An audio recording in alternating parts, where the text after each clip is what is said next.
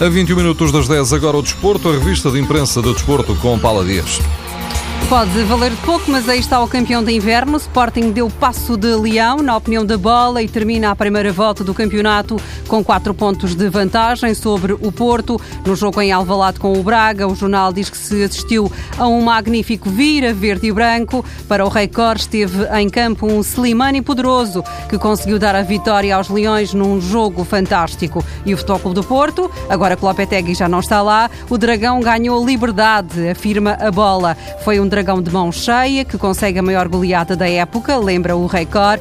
Para o jornal O Jogo, o Futebol do Porto mostrou caráter e respondeu à chicotada com uma goleada. Sobre o Benfica, a crónica está inacabada. O Novoeiro não deixou que continuasse o jogo com o Nacional e o encontro interrompido aos 8 minutos segue dentro de momentos, a partir do meio-dia. Os jornais contam que valeu mais neste uh, adiamento a vontade do Benfica. O Nacional queria adiar o jogo de quarta-feira para a Taça de Portugal, de quarta para quinta, mas o Nacional Disse que o Gil Vicente não quis. Na bola, o presidente do Clube de Barcelos, António Fiusa, garante desconhecer qualquer contacto dos madeirenses para o adiamento da partida.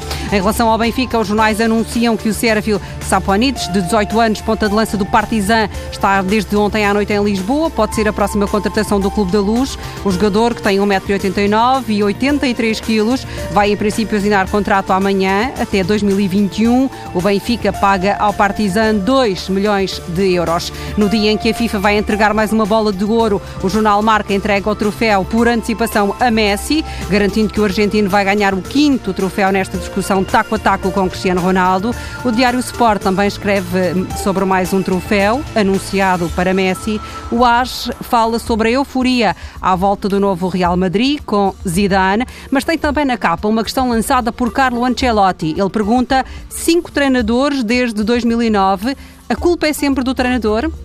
Paula Dias com a revista de imprensa do Desporto.